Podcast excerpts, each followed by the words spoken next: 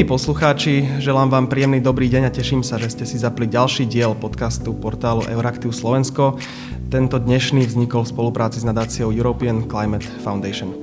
Moje meno je Michal Hudec a môjim dnešným hostom je predseda Národnej vodíkovej asociácie Slovenska Jan Vajteršuc, s ktorým sa budeme rozprávať ako inak o vodíku, jeho úlohe v dekarbonizácii európskej ekonomiky, ale aj prekážkach, ktoré pri jeho rozvoji musíme prekonať. Pán Vajteršuc, pekný deň vám prajem. Ďakujem pekne, dobrý deň. Môžeme teraz začať. O úlohe vodíka v snahe dekarbonizovať európsku ekonomiku sa hovorí už nejaký čas. Európska komisia však v reakcii na ruskú inváziu na Ukrajine začiatkom marca publikovala dokument Repower EU, v ktorom označila vodík aj za nástroj k zníženiu závislosti na zemnom plyne z Ruska. Ako sa po ruskej invázii možno zmenilo nazeranie na vodík? Uh-huh. Tak Repower EU je vlastne takým pokračovaním alebo reakciou na to, ako ste povedali, čo sa stalo dva týždne predtým, ako vznikol Repower EU alebo ako bol prezentovaný. No a pokračovaním Fit for 55. Fit for 55 vlastne uh, ukazuje cestu vodíku, akým spôsobom by mohol dekarbonizovať celú Európsku úniu a teda, teda aj Slovensko. A k tomu ešte pridáva Repower EU navyše ďalších možno dve tretiny navyše vodíka, v rámci spotreby Európskej únie do 2030. Aby sme to dali ten vodík ako taký do nejakého kontextu, kde všade nám môže vôbec pomôcť znižovať emisie a dekarbonizovať ekonomiku? Vodík je v podstate taký všestranný nosič energie, ktorý sa dá využiť nielen v doprave, ako tu už bolo e, hovorené, ale hlavne v priemysle, ale aj energetike. To znamená, že jeho výhodou je to, že je plyn podobne ako zemný plyn a to, to znamená, že sa dá využiť existujúca infraštruktúra, ktorá tu je, nemusíme budovať novú, len treba prispôsobiť na to, aby plynové potrubia dokázali prevážať bez straty aj zemný plyn, na, a teda vodík na dlhé vzdialenosti. Vy ste to už trošku povedali, že dnes tu máme ekonomiku, ktorá je do veľkej miery založená na zemnom plyne. Viceprezident Európskej komisie pre zelenú dohodu Franz Timmermans označil aj v tých diskusiách o Repower, aj v tých ďalších uh, nadvezujúcich diskusiách o vodíku zelený vodík za tú kľúčovú časť budúcej európskej ekonomiky. Ako si máme predstaviť ten prerod z povedzme tej dnešnej plynovej ekonomiky na vodíkovú ekonomiku? Mm-hmm. Teda okrem zeleného vodíka bude mm, podporovaný je modrý vodík, tzv. modrý vodík so zníženou emisnou stopou oproti sivému vodíku. Sivý vodík je ten, čo sa vyrába z fosílnych zdrojov a modrý vodík má zhruba 30 emisnej stopy, to je ten, tá, ten limit oproti sivému vodíku a všetko, čo je nižšie, tak to bude podporované Európskou úniou. No a e, zelený vodík v podstate sa dá využiť všade tam, kde sa dá využiť aj zemný plyn a navyše sa dá využiť aj v tej doprave, ako som spomenul, e, zámenou fosílnych palív, teda za, za to nízkoemisné vodíkové palivo a dá sa používať aj v energetike, podobne ako zemný plyn, že sa z neho dá vyrobiť elektrická energia, keď je potreba. A predsa len tie ciele Repower sú pomerne ambiciózne. Do roku 2030 chce komisia zvýšiť domácu výrobu a dovoz na 20 miliónov tón zeleného vodíka. Ten pôvodný cieľ balíčku Fit for 55 rátal iba s piatimi. Je to reálne? Tak ako som povedal, sú tu dva drivere, ktoré teda motivujú, aby, aby tieto ciele boli dosiahnuté.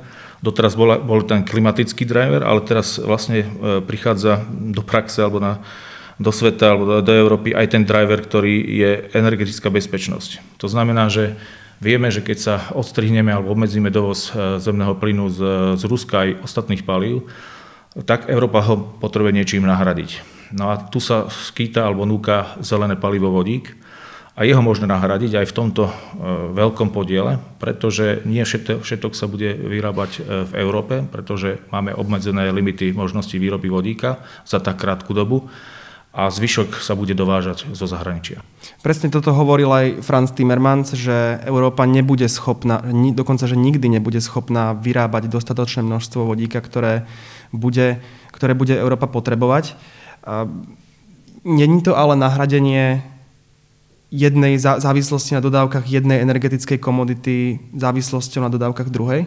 Nie tak úplne, pretože cieľom je vlastne vyrobiť si čo najväčšie množstvo vodíka doma a len to, čo nedokážeme vyrobiť, dovieť zo zahraničia, ale nie z troch, štyroch štátov krajín ako teraz zemný plyn a ropa, ale sa diverzifikuje riziko medzi ostatné viaceré krajiny a medzi chudobné krajiny musím podotknúť, hlavne tam, kde je silnejší alebo väčší slnečný svit a fúka vietor viac ako v Európe. To znamená, sú také lokality, kde sa táto kombinácia nachádza, a blízko v podstate Európy, a je to Severná Afrika napríklad, kde sa dá vyrobiť vodík veľmi lacno a vo veľkých objemoch a dá sa prepariť do Európy už existujúcimi podmorskými potrubiami, ktoré prepajú africký kontinent s európskym.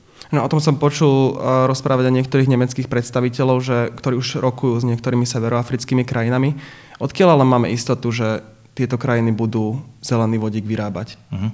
Tak túto iniciatívu teraz z tých bilaterálnych rokovaní prevzala Európska komisia a vzniklo v eh, Severnej Afrike tzv. Eh, spoločenstvo severoafrických štátov, a s ktorými vlastne komisia neguje výstavbu a dovoz tohto vodíka. Samozrejme, nie všetky krajiny sú e, stabilné bezpečnostne, ale napríklad Maroko, kde vlastne tie prvé pilotné projekty a tie prvé negociácie začali fungovať, tak je stabilný štát, dlhodobo je to kráľovstvo.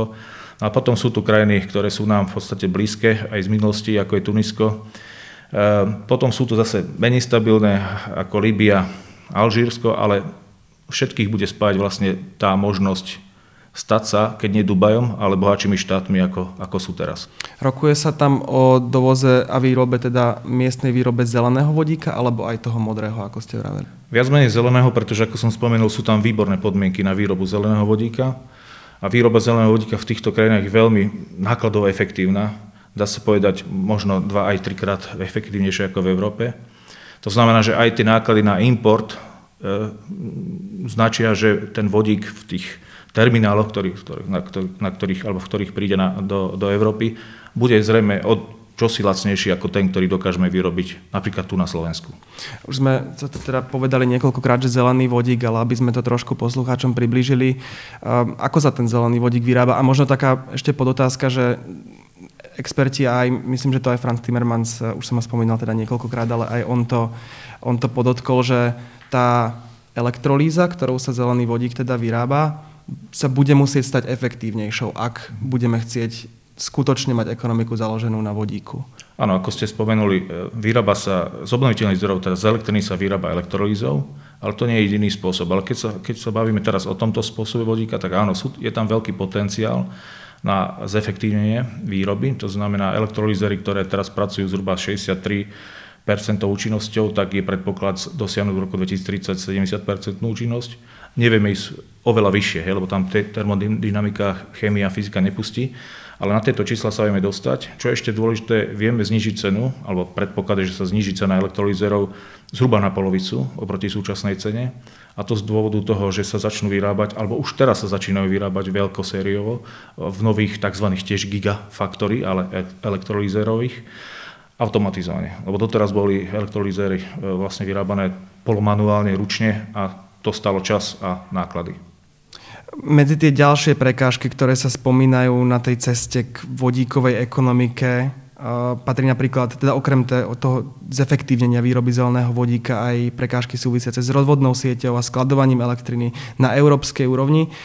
Kľudne ma doplňte, ak som na niečo zabudol, sme pripravení tieto prekážky do roku 2030 vyriešiť? Ja by som povedal, že práve, práve vodík ponúka riešenie prekonávať tieto prekážky, pretože v rámci výroby elektriny môže zohrať úlohu e, integrátora veľkého množstva obnoviteľných zdrojov, nielen na Slovensku, ale v celej Európe. Pretože ako vieme, e, prečo sa na Slovensku nestávali obnoviteľné zdroje alebo tzv. stop stav v roku 2014, pretože sú to variabilné zdroje a e, narušili by stabilitu prevádzkovej siete, keby sa kapacity navyšovali bez nejakých prvkov vyváženia sústavy. A práve elektrolízer ponúka ten prvok vyváženia sústavy. Keď v čase špičky výroby obnoviteľných zdrojov, to znamená, zoberieme si fotovoltiku, takýto slnečný deň, ako je dnes, alebo v lete slnečné dny, tak všetky robia e, pík elektriny a niekedy sa môže stať, že sa nezmestí tá elektrina do sústavy. To sa často stáva v Nemecku pri e, veterných elektrárniach a vtedy vlastne dispečer vypne tú elektráreň a elektráreň by aj mohla vyrábať, ale nesmie dodávať. No a to je vlastne, čas pre elektrolízery. Keď e, by bol inštalovaný elektrolízer pri takomto veľkom e, zdroji, tak v tomto čase sa zapne tá výhybka, elektrika sa ne, nebude dodávať do siete, ale do elektrolízera a využí sa všetká elektrina a, a vyrobí sa vodík pomerne vlastným spôsobom. Ešte ak sa vrátim, napadla ma jedna otázka k, k tomu do, samotnému dovozu. Uh, jedna z tých, asi sa zhodneme na tom, že dnes máme ekonomiku založenú na plyne a ten plyn ešte budeme nejaký čas, nejaký čas potrebovať. Európska komisia sa momentálne snaží nahradiť Rusko inými dodávateľmi. Tou alternatívou je dovoz LNG. Tu však dovozcovia, či už z Austrálie, z Kataru, zo Spojených štátov, často žiadajú dlhodobé kontrakty. Nemôže tento fakt nejakým spôsobom ohroziť ten rozvoj trhu s vodíkom a uzamknúť nás v LNG? Nemyslím si, že tie dlhodobé kontrakty sú tak dlhodobé, že by vlastne odrezali rozvoj vodíka. Navyše aj Európska komisia v tom balíku eh, eh, Repower EU hovorí o tom, že ak sa bude investovať do rozvoja plynovej siete, tak sa musí priliedať na to, aby bola schopná potom prevážať aj vodík. To znamená, že už teraz sa buduje na základe tohto dopytu aj po LNG aj priestor pre vodík do budúcnosti.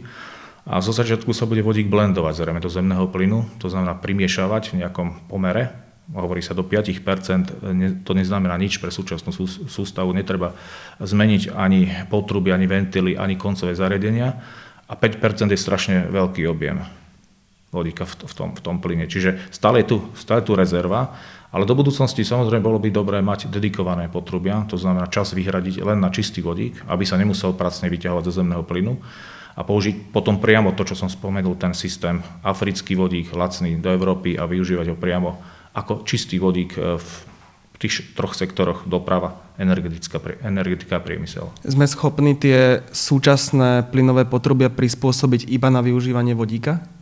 Áno, na tomto pracujú aj naše spoločnosti, napríklad Ustream alebo SPP distribúcia, kde skúmajú na, alebo majú projekty na uzavretých poligónoch na také menšie oblasti vlastne takýto systém e, zavádzať a zisťovať, kde sú e, nejaké nedostatky a vychytávať muchy v podstate na to, aby keď, keď príde ten čas a budovať, e, prebudovať systém vo veľkej škále, aby sa to robilo bez, bez chyb. Áno, ja som myslím, nedávno zachytil v správach aj dohodu, nejaké memorandum o spolupráci medzi štyrmi operátormi plynovodov. Myslím, že to bolo Rumunsko, Slovensko, Maďarsko a mám taký pocit Poľsko, ktorí sa dohodli, že budú spolupracovať na rozvoji, na rozvoji vodíka a prispôsobovať tie, tie plynovody, ale to len, tak, to len tak na okraj. Ale je to teda jednou z tých, jeden z tých signálov, že aj Stredná Európa pravdepodobne čoraz viac myslí na vodík a prihliada na neho. Nie všetci sú však z tej budúcnosti vodíka tak nadšení ako napríklad Franz Timmermans. Um, nedávno som počul fínskeho posl- europoslanca Nilsa Torvalca z uh, Európskej ľudovej strany, ktorý varoval pred tzv. hydrogen leakages, teda v slovenčine únikmi vodíka z infraštruktúry, ktoré nepriamo prispievajú k skleníkovému efektu, pričom odkazoval na štúdiu amerického think tanku EDF, ktorá práve poukazovala na to, že mnohé vplyvy atmosféru zostávajú nepreskúmané. Troška sa to podobá na úniky metánu z plinárenskej infraštruktúry. Teda moja otázka je, máme presne vypočítané, že vodík je z, hľad, z pohľadu klímy lepšia cesta? Hm. Ako ste spomenuli, prebiehajú teraz štúdie. Táto oblasť nie je úplne preskúmaná, ale štúdie, ktoré doteraz prebehli, ukázali, že vodík nie je priamým skleníkovým plynom, ale nepriamým. To znamená, predlžuje životnosť e, metánu v atmosfére a aj ozónu. Ten ozón, v podstate jeho málo, máme ozónové diery, čiže ten by aj tak nevadil, ale ten metán je dôležitá záležitosť, ale v podstate ako bude nastúpovať zelená ekonomika, tak, ekonomika, tak e, podiel toho metánu v atmosfére bude klesať. Tým pádom aj ten vplyv vodíka na, na e, nepriamy skleníkový efekt vlastne bude tiež zanikať. Aj keď budú nejaké leakage, alebo úniky, ale predpokladám, že únikov nebude toľko ako pri zemnom plyne, pretože sme v inej dobe momentálne. Celé, celý systém vodíkov je prešpikovaný senzormi, všade sú vlastne aj v autách, aj pri spotrebičoch budú senzory úniku vodíka, ktoré zaznamenujú väčšie úniky, lebo to je ten problém, že keď sa niekde stane to, že nebadane uniká viacej vodíka, tak e, to treba podchytiť a hneď reagovať. A práve tieto senzory, vlastne ten Internet of Things bude fungovať aj v tomto zmysle e, zabrániť tomu, aby k tomuto niečomu dochádzalo. No, toto je niečo, na čom ešte len pracujeme, čo ešte nemáme. Ja som pred rokom v diskusii k Európskej vodíkovej stratégii v Európarlamente zachytil ešte jeden uhol pohľadu a to je obava z bezpečnosti, nakoľko vodík je vysoko horľavý prvok. Sú takéto obavy na mieste. Samozrejme, že objem vodíka, s ktorým budeme ako spoločnosť pracovať, sa určite zvýši Na druhej strane priemysel už s tým vodíkom pracuje dlhé roky. Presne tak? tak, áno, ako hovoríte. Sú tu skúsenosti už dlhodobé, na Slovensku máme obchodníkov s, s zácnými plynmi, ktorí obchodujú v podstate aj s vodíkom dlhú dobu.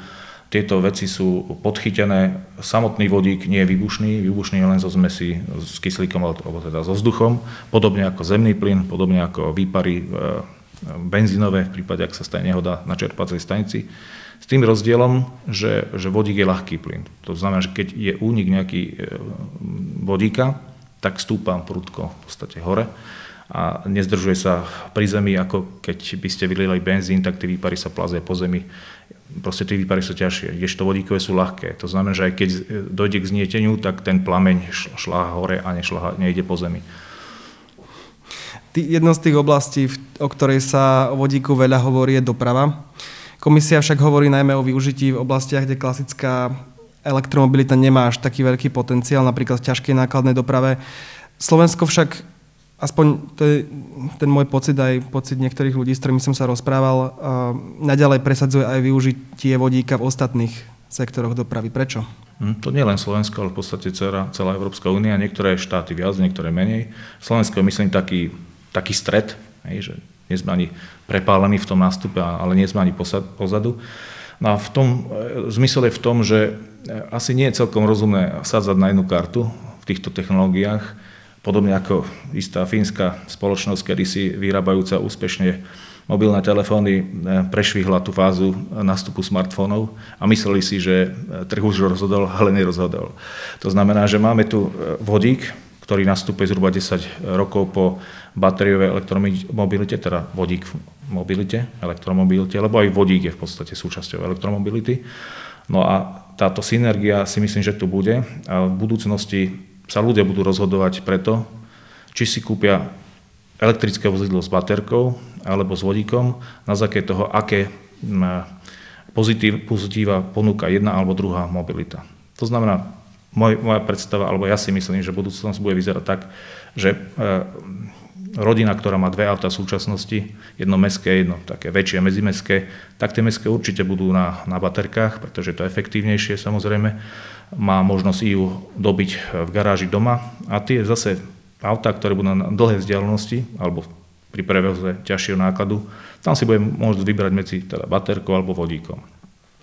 Ale predsa len minulý rok sa objavili už pomerne veľmi silné známky, že tá Európa od tých osobných vodíkových aut ustupuje napríklad tento nový trend, e, reflektuje aj tretie kolo projektu, ktorý má rozvoj vodíkových technológií podporovať a to bola iniciatíva, ktorá spája európsky verejný sektor so súkromným a kedysi sa volala Spoločný podnik pre palivové články a vodík. Od minulého roku sa už volá len Partnerstvo pre čistý vodík. Nie je toto znakom, že Európska komisia aj ten verejný sektor ústupuje od vodíkových aut? Ten názov evokuje to, že clean hydrogen znamená, že pokrýva všetky sektory. Doprava je zahrnutá takisto ako predtým. Predtým sa viac zameral na, na dopravu, ale v súčasnosti, keďže sú dôležitejšie otázky, ako dekarbonizovať spoločnosť hlavne v priemysle, tak má šir, širší záber. No a e, či ustúpi e, Európska komisia alebo, alebo ľudia od využívania vodíkových aut, e, neviem ja teraz povedať, nemám tu kryštálovú gulu, ale jedno je isté, Európska komisia, ak sa schváli AFIR, to znamená dokument, ktorý hovorí, že Tenty koridory, to znamená diálnice medzinárodné, budú vybavené e, čerpacími stanicami na vodík v rozostupoch 100 až 150 km. Aj v úzloch budú čerpacie stanice povinné, veľké čerpacie stanice, to znamená také, kde môže prísť aj kamión a aj dva, aj tri za sebou a načerpajú vodík. Tak to bude to, čo chýba teraz vodíku, doprave. Chýba tu infraštruktúra. Takto infraštruktúra vznikne. Aj akčný plán, ktorého som spoluautorom, hovorí o tom, že do 2030 by tu malo byť 25 čerpacích staníc minimálne. To hovorí plán, ale máme tu signály aj z biznis sféry, kde viaceré siete čerpacích staníc chcú stavať aj bez toho, že budú dotované čerpacie stanice. Tak sa, takže sa môže stať, že v roku 2030 tu budeme mať 40 čerpacích staníc. A to je presne to, ten impuls rozvoja aj vodíkovej doprave. K tomu som sa chcel ale trošku aj dostať, pretože uh, vy ste to sám povedali, že tá infraštruktúra nie je dostatočne rozvinutá aj v porovnaní s tou infraštruktúrou pre batériové elektromobily. Nie je teda už na rozvoj toho trhu s vodíkovými osobnými vozidlami neskoro, predsa len, lebo ten trh s elektromobilmi na batériové články je na Slovensku a hlavne v západnej Európe o mnoho ďalej, predáva sa o mnoho ďalej aut. Máme tu automobilky, ktoré sú ako Volkswagen, ktoré jeho šéf Herbert Dies je vysloveným odporcom uh, vodíka. Teda má to, ešte raz sa to opýtam, má to ešte zmysel skúšať v tejto situácii s alternatívami? Ale my nejdeme skúšať, tie automobily sú to na trhu, čakajú na infraštruktúru. Aj Volkswagen v koncerne majú Audi. Audi má svoj vývoj vodíkový predsa. Svoj vývoj má BMW, svoj vývoj má aj, aj Mercedes. Čiže oni sú pripravení. Ak tu bude dopyt po vodíkových autách, tak sú pripravení ich začať vyrábať. Majú vodíkové vozidlá v porovnaní napríklad s batériovými elektromobilmi výhody? majú veľa výhod. Hovorí sa to o jednej jedinej nevýhode v diskusiách s zástupcami batériových e, asociácií a to tá, že sme menej efektívni. Čo sa týka premeny primárnej energie na, na tú mechanickú na kolesa, áno, je to tak a nikdy efektívnejšie nebudeme, ako sú baterky. Ale nehovorí sa tu o ďalších dôležitých faktoroch, e, pri ktorých, ktoré sú dôležité pre e, bežného človeka, ktorý si ide vybrať auto pri kúpe. Hej? To znamená, či dojdem v zime z Košíc do Bratislavy, či proste môžem počítať s dojazdom takým a takým kilometrom, ako je na papieroch. Či potrebujem si plánovať cestu, lebo nabíjacie stanice sú tam a tam a ja sa chcem dostať do bodu B a nabíjacia stanica je 300 metrov, 400 metrov od toho bodu B a napríklad čas strávený na tej nabíjacej stanici. To znamená, že v podstate vy, keď by ste mali vodíkové auto a presedláte teraz o svojho benzíňaku, nafťaku vodíkové auta, tak nemusíte meniť svoje návyky. Vy príjete na čerpaciu stanicu, načerpáte za 5 minút, viete sa odvieť zhruba 650 km podľa papiera, čo sa týka uh, Toyota Mirai napríklad konkrétne, ale v reáli je to nejakých 600 km, hej, vždy je tá proste spotreba trošku vyššia, tak ako v baterkách, benzínoch, naftách, tak aj u vodíka. Takže 600, metrov, 600 km máte zaistených, to znamená bez problému, ja som z Banskej Bystrice, prídem sem z Banskej Bystrice, pobehám po Bratislave, idem naspäť a stále ešte v nádrží mám dostatok vodíka. Čo to znamená, ak sa vrátim úplne na začiatok tej vašej odpovede, čo to znamená, že vodíkové vozidlá sú menej efektívne? Um, termodynamika premeny vlastne vodíka na elektrinu má určité limity. V, v tom vozidle je palivový článok. Predstavte si to ako nejakú baterku nekonečnú, ktorá v podstate vie z, z prísunu vodíka, podľa toho, aká veľká nádrž v je, vyrábať e, ten, tú elektrinu dovtedy, kým tým, ten vodík máte.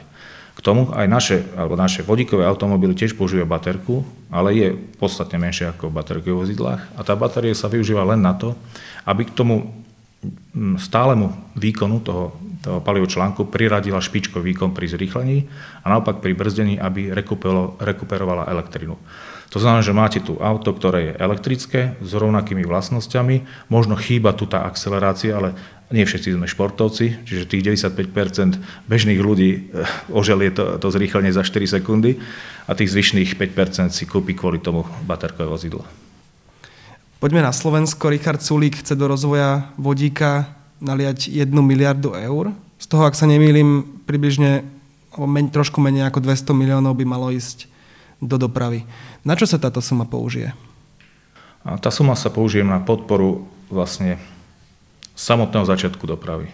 Hej. Tie vozidlá sú pomerne drahé. Tie prvé pilotné flotily, my hovoríme o flotilách, budú vznikať hlavne v mestách pre potreby verejnej autobusovej dopravy. To, to znamená, že keď chceme vybudovať udržateľný systém od výroby, lokálnej výroby vodíka cez miestnu distribúciu až po spotrebu, musíme mať určitú časť stálej, stálej, stáleho odberu vodíka a tá, tu zabezpečí práve tá flotila napríklad v autobusoch.